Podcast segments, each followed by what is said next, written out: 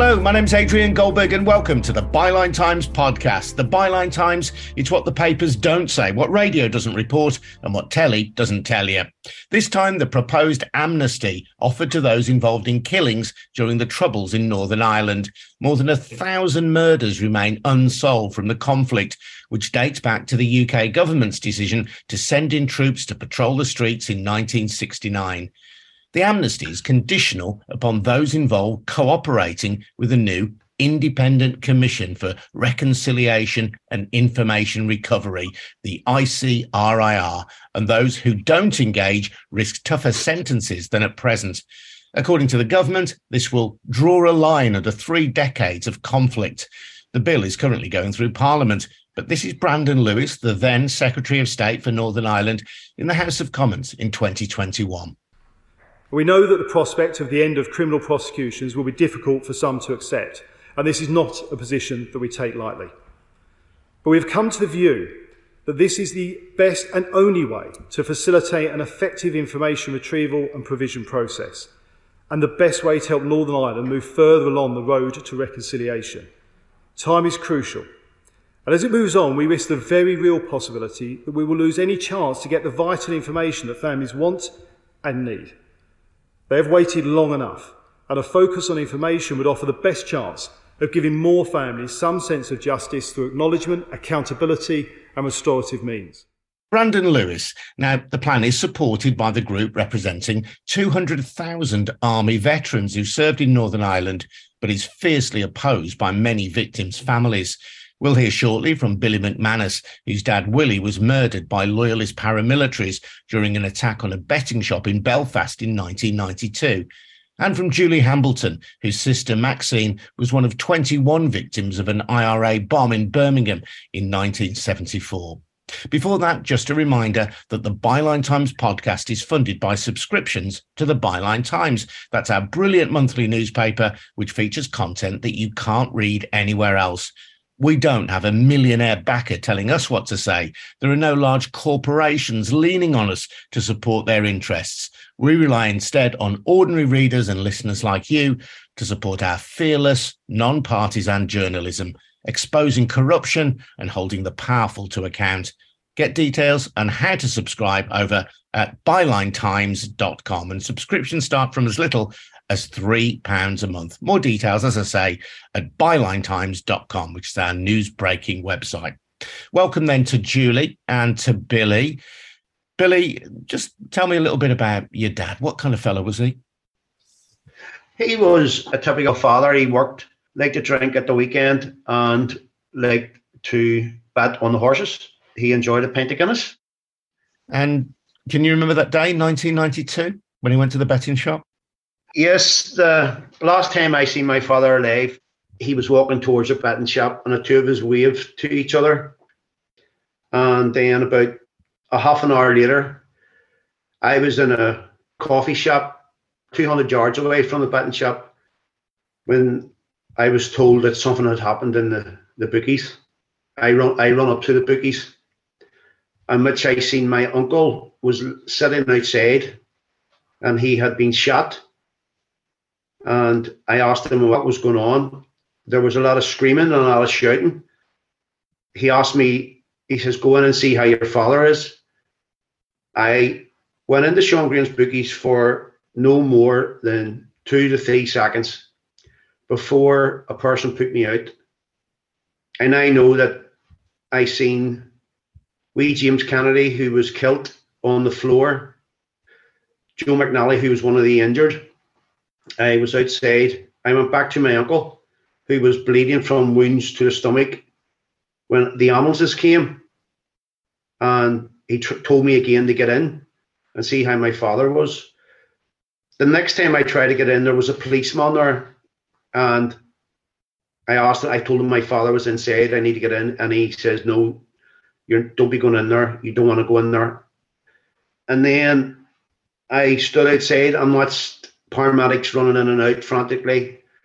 And then a good friend of mine came out of Sean Graham's bookies who was in attending to the wounded and the dead, and he came out and he told me my father was dead. And he was one of five people in that betting shop who had been murdered in cold blood for no other crime than being Catholic? They were all Catholic, all, as we have always said, innocent. None of them was any in any paramilitaries. None of them had any political beliefs. One of the dead was a 15 year old child called James Kennedy. My teammate, who I played football with, Peter Magee, was 17. And then Jack Duffin and Christy Doherty also died along with my father. And there were seven injured, five of them seriously injured. And your father's killer or killers have never been brought to justice. Has anybody faced justice for this appalling crime? No, no one has faced justice for the murders. People have been put in jail for being caught with the murder weapons, but they didn't commit the murder. The murderers of my father are still alive.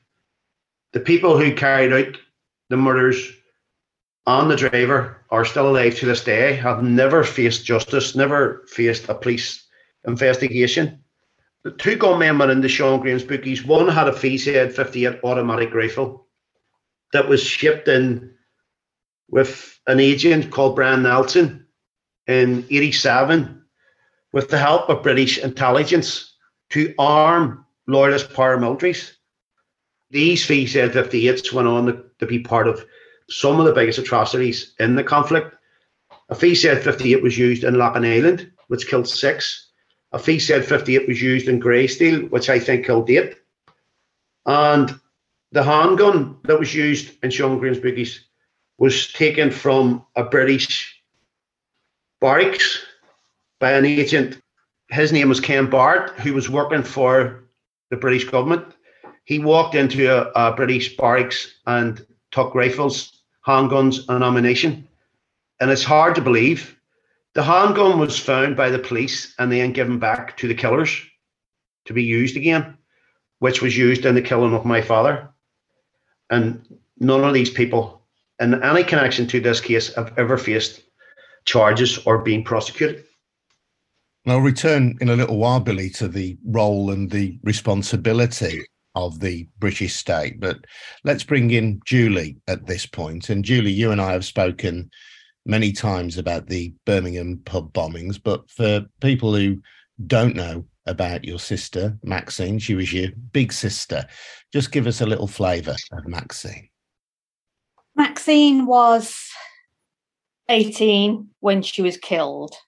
And she was full of life. I mean, she really was. She had that year in 1974, the year she was killed, not long mm. returned from France because she went there with Jane Davies, who was also killed. She was only 17 to go grape picking in the Champagne vineyards to improve her French for her A levels. And she'd also done some work at Pontins with another friend, Annette, because she wanted to get as much experience as she could before she went back to sixth form at Sheldon Heath Grammar School. She would make her own clothes. Anyone who is aware of um, our sister Maxine uh, and the picture of her where she's wearing a hat and a white dress she made that dress herself. She was one of these people that could put her hand to anything. She was really talented. She was happy and intelligent. And as we've been campaigning through the years and we meet people who knew her or went to school with her, even people who didn't know her very well said she always had a smile on her face. Everybody liked Maxine, which is difficult to hear because she's not here, but it's lovely because they can give us their own experiences.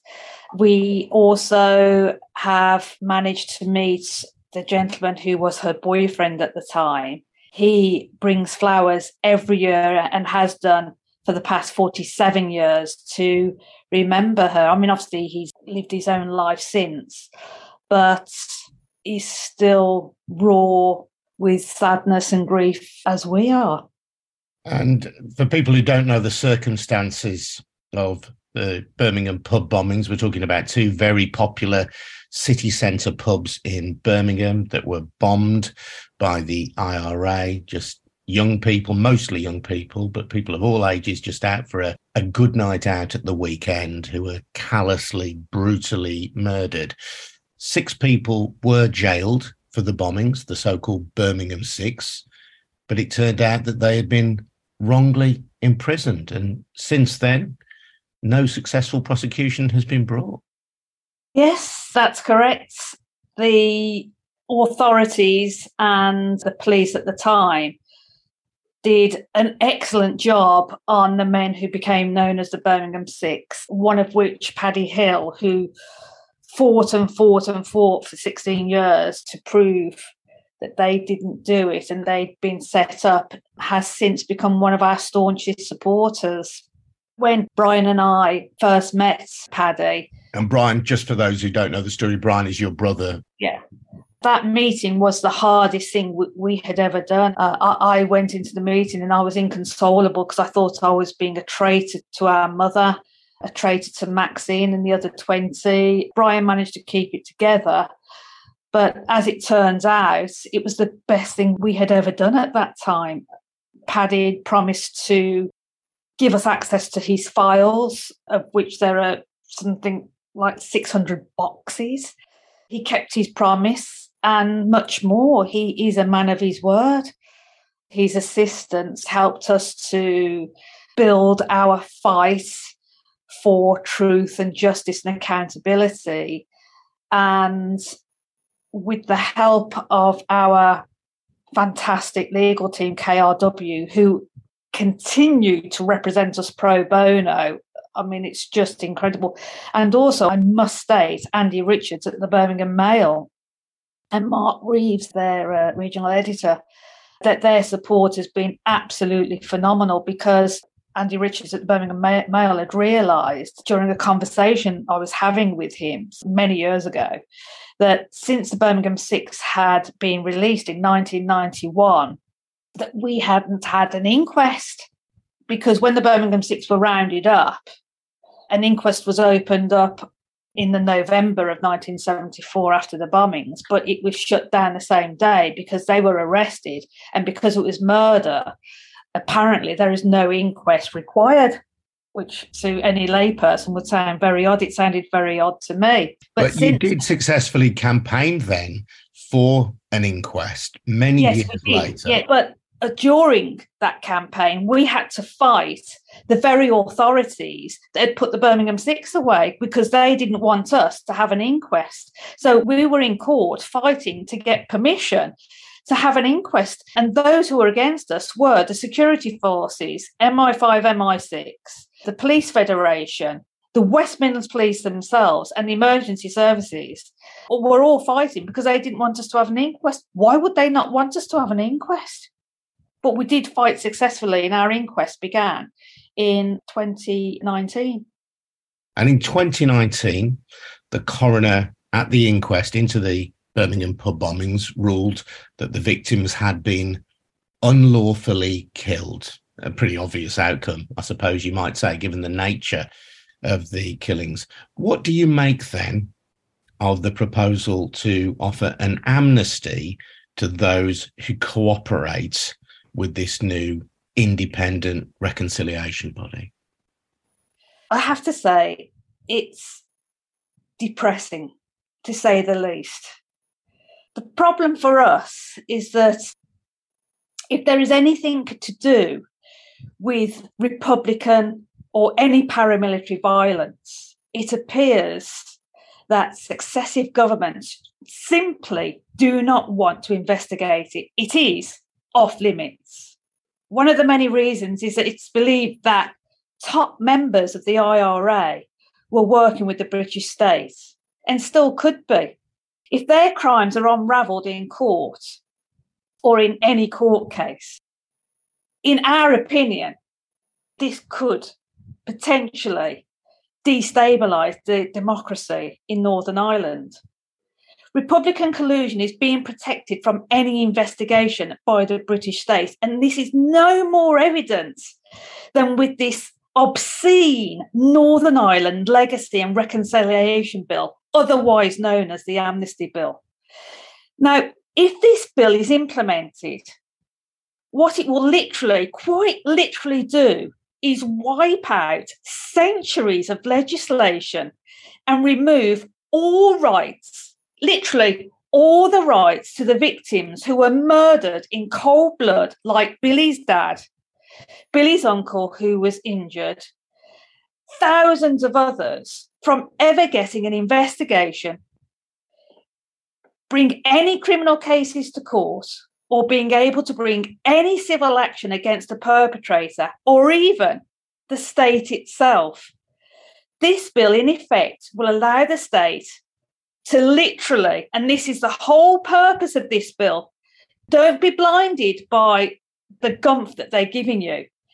This is quite literally to give the states the opportunity to bury their inconvenient truth that they do not want to ever escape into the public domain that will illustrate in great detail their collusion and complicity during the Troubles. Now, if anyone's thinking I sound like a conspiracy theorist, just look up Stakeknife. His name is Franz Scappaticci.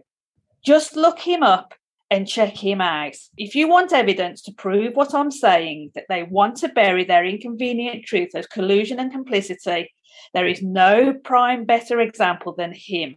The excuse ju- they're using about this bill is to protect the soldiers from prosecution. It's utter, total rubbish. Soldiers are being used as scapegoats.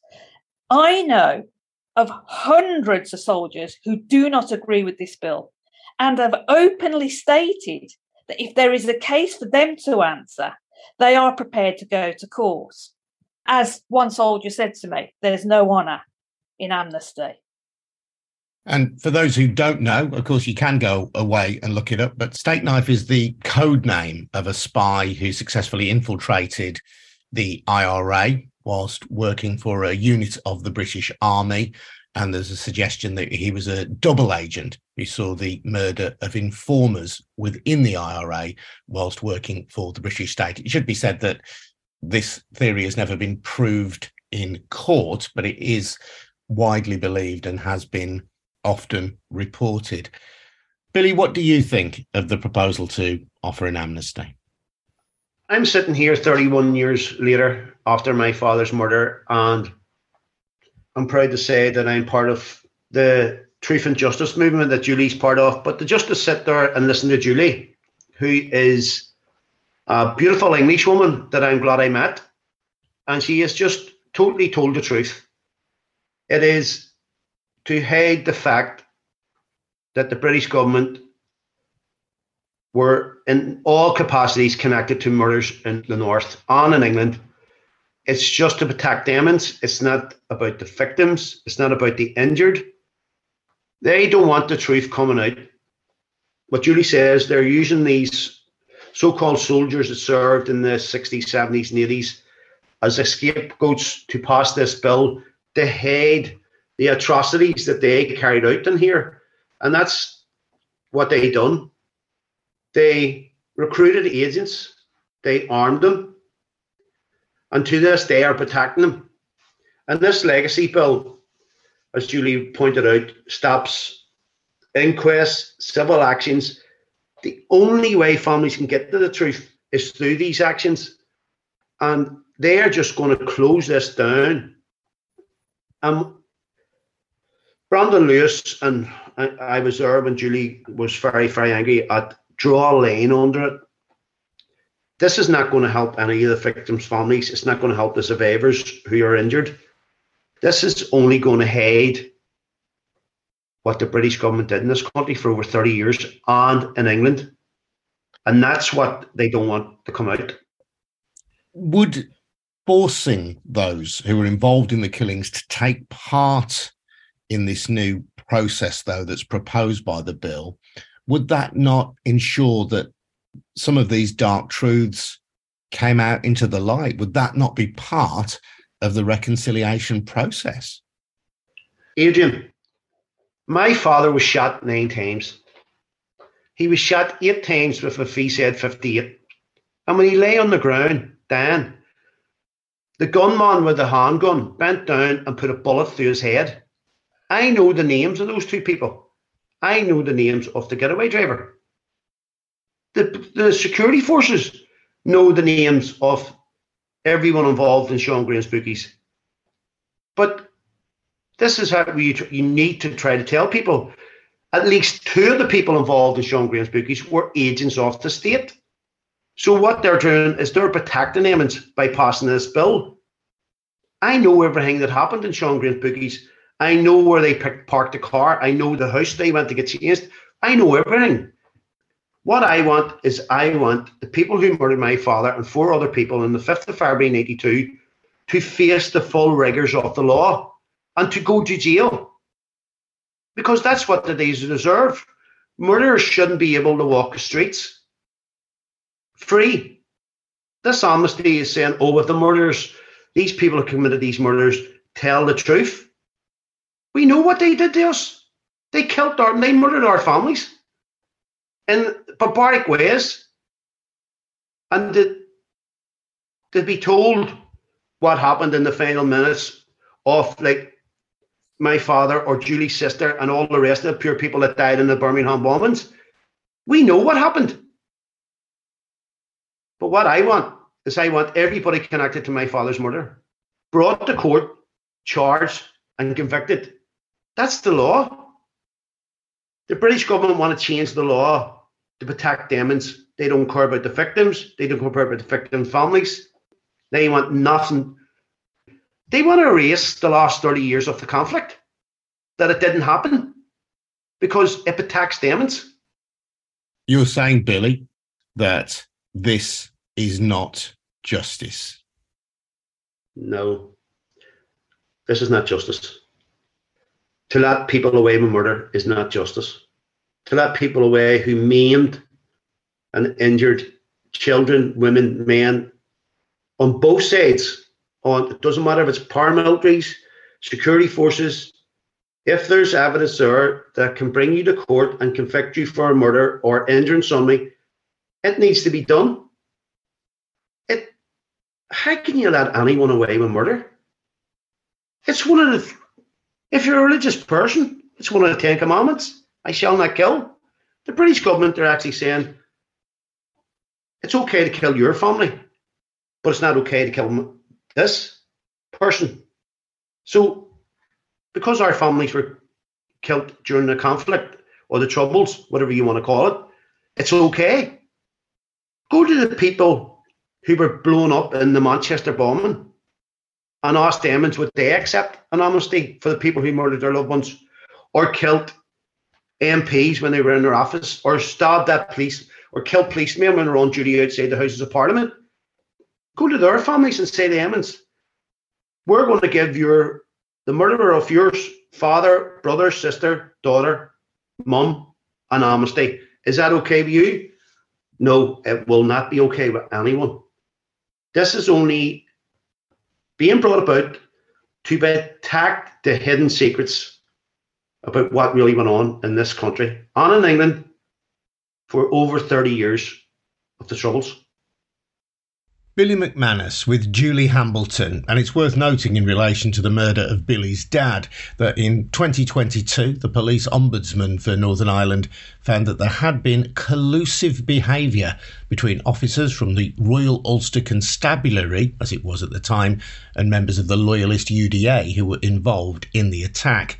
The same report also found that there were significant failures in the police investigation a blood sample not tested, an alibi not checked, and that files relating to the murders had been deliberately destroyed. When the Northern Ireland Troubles Legacy and Reconciliation Bill, i.e., the Amnesty Bill, was introduced, the then Prime Minister Boris Johnson said it would lift the threat of prosecution from British soldiers who had served during the Troubles. But the kind of cover up Billy and Julie are alleging involves the security services. Gráinne Teggart is Amnesty International's Deputy Director for Northern Ireland. Does she think the state is trying to protect itself? There's no doubt that the UK government have made no secret of the fact. In fact, they're on the record and have said quite publicly that the bill is about protecting state forces. So they have been very clear on that. From our point of view, the bill, obviously, and the de facto amnesty that it amounts to will apply to both state and non state actors. And it amounts to a very disturbing interference in the justice system. It will serve to close down all paths to justice for victims. It has no support amongst victims, the victims community, and there's been expressed concerns raised by the international human rights community also. But irrespective of that, the UK government seem intent on pushing this through to become law. And that is something that we are gravely concerned about, not only for the implications that it will have for victims, but also the very dangerous precedent it would set internationally by signalling to other states that they too can shun their human rights obligations and legislate for impunity. And there has been, as you say, international condemnation. Yes, I mean, we have heard from the Council of Europe Commissioner on Human Rights and the Council of Europe Committee of Ministers, the United Nations High Commissioner on Human Rights just last week, and also the United Nations Special Rapporteurs. And they have all been echoing the concerns that we and others have been raising that this bill constitutes a very serious breach of the UK's human rights obligations. And really, what the focus and the priority of government should be is putting victims at the centre of legacy processes. What instead we see is the UK government sacrificing victims' rights to shield perpetrators of very serious crimes such as, as murder and torture. There feels like there is an inevitable trajectory here of legal challenge if the UK government continue to disregard the overwhelming opposition to the bill. And as Amnesty, our view on that would be we expect to see, and of course will support, individual legal challenges. But what we also have been calling for is for the Irish government who have a clear role in this also to consider taking the, U- the UK government to the European Court of Human Rights in what's called an interstate case and that is something that we have publicly called for and are continuing to push for. Because not only does this bill obviously breach the UK's human rights obligations, it also breaches the Good Friday Agreement. And it reneges on other agreements between the UK and Irish governments around how to deal with the past. There had been an agreed way forward on these matters. But of course, then the UK government have unilaterally departed from that and are now set on a road where they are as I say, protecting perpetrators at the expense of victims, which is having a re traumatizing effect of victims. And it is it is very much a gross betrayal of victims who had been expecting to see the truth, justice, and accountability to which they are entitled through the mechanisms proposed under the Stormont House Agreement.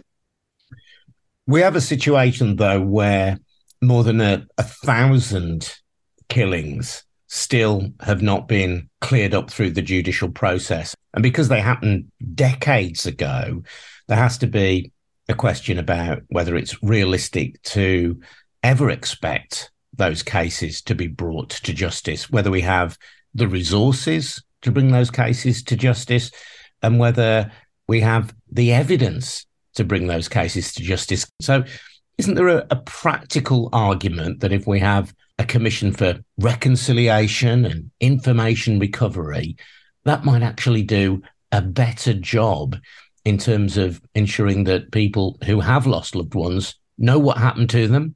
And it does allow Northern Ireland and people in the rest of the UK as well to, as the government says, draw a line under this.